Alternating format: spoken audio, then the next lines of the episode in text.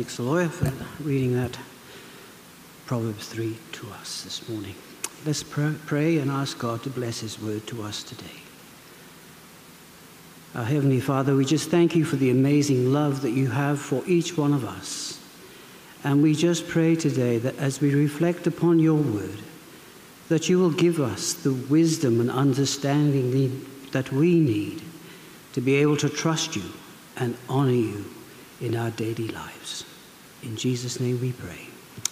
Amen.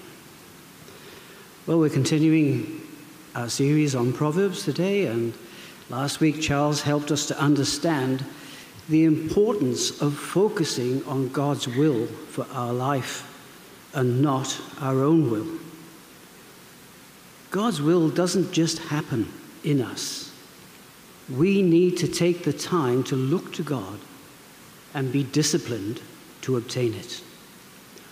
This week, we see how important it is for us all to trust and to keep trusting God. That is the way in which His will will be fulfilled in each one of us. When we first meet someone, we rarely get an accurate assessment of whether they are trustworthy. It generally takes time to gain the assurance that someone is trustworthy. Wise people observe what other people say and what they do, how they respond in the varied situations that occur. The more we are with them, the more we learn about them, and the easier it will be to know whether or not we are able to trust them. In general, trustworthy people will be respectful. They will possess good manners and good sound values. They will be caring. They will show a genuine interest in others and be helpful. They will be consistent. They will always be reliable, dependable, and responsible. And also, they will be honest. They will fulfill what they promise. They'll have no secrets, and they will consistently show that they can be trusted. This chapter in Proverbs teaches us the importance of trusting God as we set out to live in ways that will show his values to others. Loyalty is an essential character quality we will need to display. A loyal person will act responsibly and will want to do things in ways that reveal and honor the Lord they are serving. They will always be seeking the well being of others. Their actions and their attitude will mostly measure up to those of their Lord. Many of the failures we see in the Bible and in other people's lives occur when people fail to display these character qualities. Why does that happen? Well, many become enticed by the false display and values of our world. Their focus changes and they begin to depend and trust on their abilities, their successes, their possessions, and they ignore their God. Our verse today tells us that we are to trust in the Lord with all our heart and lean not on our own understanding. To trust in the Lord, we need to know Him, and we need to know Him well. And we need to understand what He is calling us to do the coming of our Lord Jesus into this world has shown us what trust truly is. And when we believe, trust, and follow Jesus in our lives, we are setting out on the right track. Jesus showed what it means to trust with all that we have and all that we are. So, trusting and then following the ways of Jesus will be one of the wisest decisions we will ever make in our life. But as we reflect on this Proverbs passage today, the first thing I want to consider is there are benefits for obeying. My son, do not forget my teaching, but keep my commands in your heart, for they will prolong your life for many years and bring you prosperity. Let love and faithfulness never leave you. Bind them around your neck. Write them on the tablets of your heart. The steps of the young man are now steps of responsibility. He's left the home, he's moved on into life, and he now comes into contact with the world.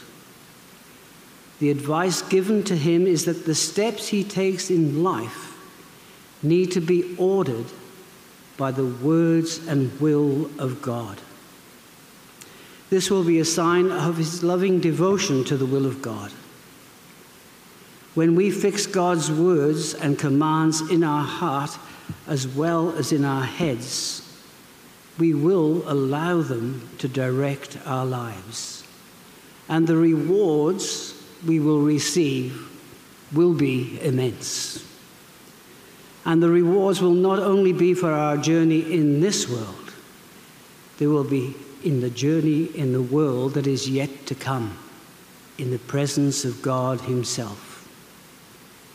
In these first 10 verses, we're told by exercising wisdom, which is to do what our Lord requires, the blessings we receive are beyond our imagining.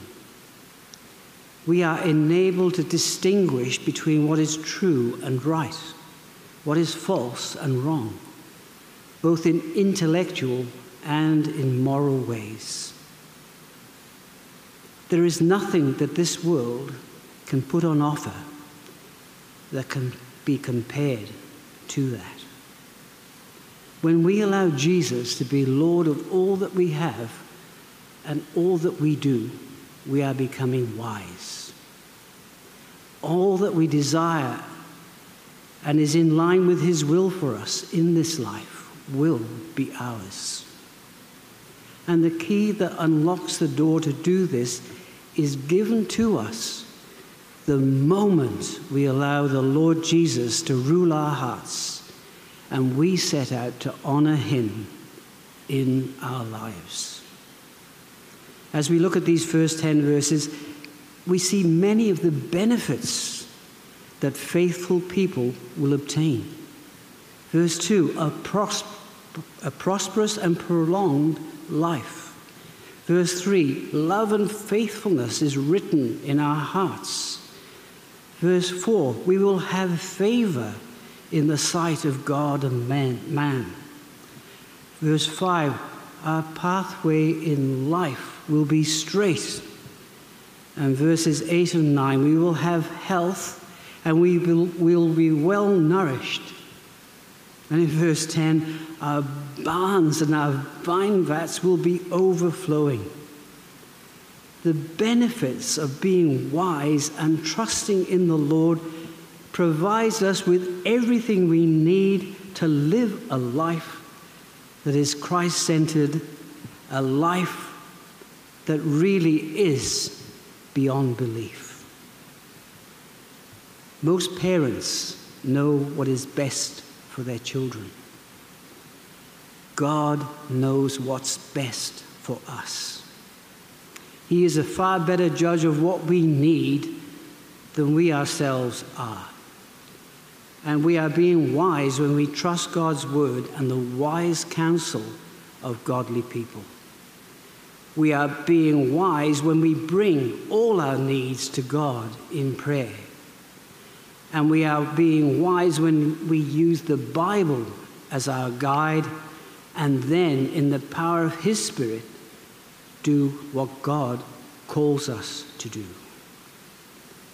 God promises to direct our paths and protect us as we walk along them. There will be times where we fail to exactly follow the pathway that the Lord has set for us and we head off on our own path. And that brings me to the second point. we have a need for discipline. My son, do not despise the Lord's discipline, and do not resent his rebuke, because the Lord disciplines those he loves, as a father the son he delights in. Excuse me. I don't think any of us enjoy being disciplined. But as followers of the Lord, when we are truly honest with ourselves, we will admit that at times we do charge off and we say and we do things that are not honoring to others and they are certainly not honoring to God. In fact, most of the time they're displeasing to others, but they are certainly displeasing to God. And what do we do when that occurs? Do we acknowledge that we've made a mistake and that we need to be disciplined? Or do we just ignore it and carry on as if it doesn't matter? Many tend to think of discipline as punishment. But discipline is what we all need to be properly trained. To discipline is not necessary to physically punish, it's to instruct, it's to warn, it's to encourage, to advise, to correct and chastise, not to harm, but to protect. Everything that God allows to come into our lives is for a purpose. And God's purposes will often be achieved through discipline. We must never forget God loves us as our Father. As parents, we discipline our children. Why? Because we love them. And we want to care for them. Who loves a child more? A parent who allows them to do what they want, even though it may harm them? Or a parent who disciplines them to protect them from the dangers that they know will hurt them? God disciplines us for exactly the same reason. His ultimate purpose is to protect us and to enable us to become partakers of His holiness. Discipline is correction, and it's a proof of God's love and not His anger. It's a proof we are His children and that we are loved by Him. Hebrews 12, 6 and 8 reminds us the Lord disciplines those he loves, and he punishes everyone he accepts as a son. Endure hardship as discipline. God is treating you as sons. For what son is not disciplined by his father? If you are not disciplined, and everyone undergoes discipline, then you are illegitimate children and not true sons. We are all meant to learn from our experiences, especially the tough ones. And we need to understand that difficulties do occur because we are loved and we are cared for. And God disciplines us as proof of his love for us. We should be asking, Lord, what are you showing us? What are you teaching us? Because it goes on to say in Hebrews 12, verses 10 and 11, God disciplines us for our good, that we may share in his holiness. No discipline seems pleasant at the time, but painful. But later, it produces a harvest of righteousness and peace for those who have been trained by it. God's discipline always means it's for our good and not our harm. And it will enable us to be better equipped to love and serve Him and others in our life. And the last point is for our long term security. Blessed is the man who finds wisdom, the man who gains understanding, for she is more profitable than silver and yields better returns than gold. She is more precious than rubies. You can see the verse, I won't say any more. What do we believe is bringing us long term security. So many in our world believe that long term security comes with success, wealth, and possessions. That's not what Proverbs tells us is the correct answer. Proverbs tells us that wisdom and understanding are the answer. In my early days, prior to coming to live in Australia, I worked in a pretty high class jeweller's shop in Chester in the UK. They sold a lot of antique and modern silverware and jewellery. They had lots of lords and ladies as customers. Even the Queen was a customer, to be quite honest. Some bought them for joy and pleasure, but so many bought them as long term investments. As I mentioned before, I used to sell diamonds, sapphires, rubies, and emeralds, and things like that here in Australia. And many bought the best of them, not to sell them, but as investments for their future. Their hope is fixed on their treasures. How mistaken they are.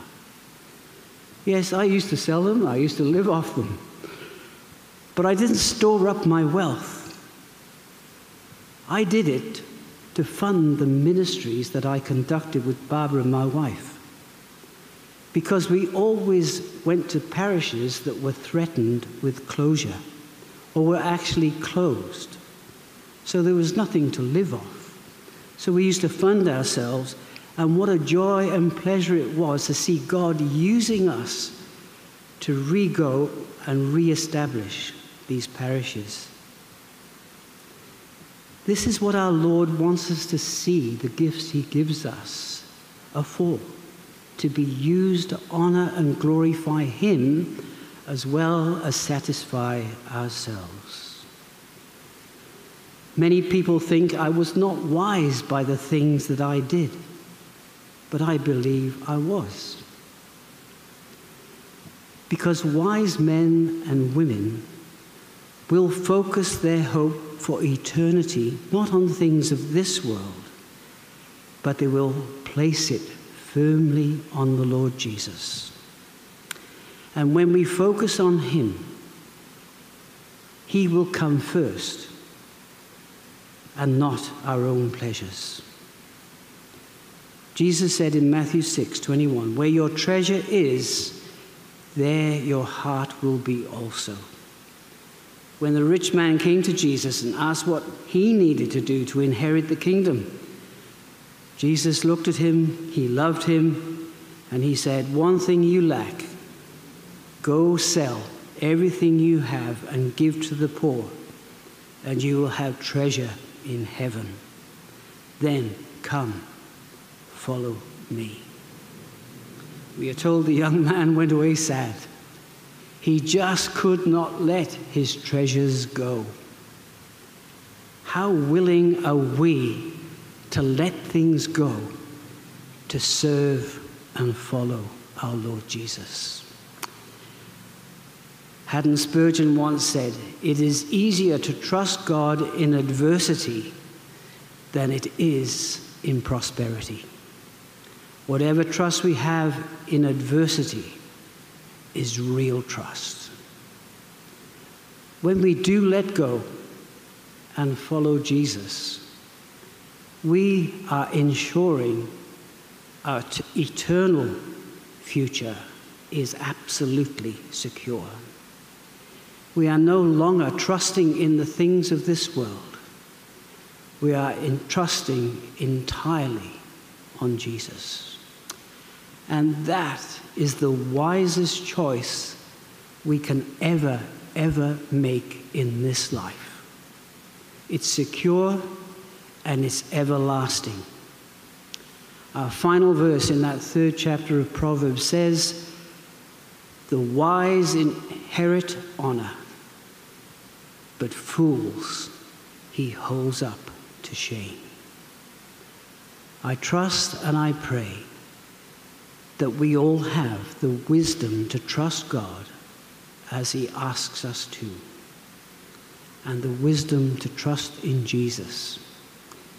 It's essential that we do. Let's pray. Our Heavenly Father, we just thank you for the wisdom that you granted to Solomon. We thank you that he wrote these insights in Proverbs to share this wisdom with others.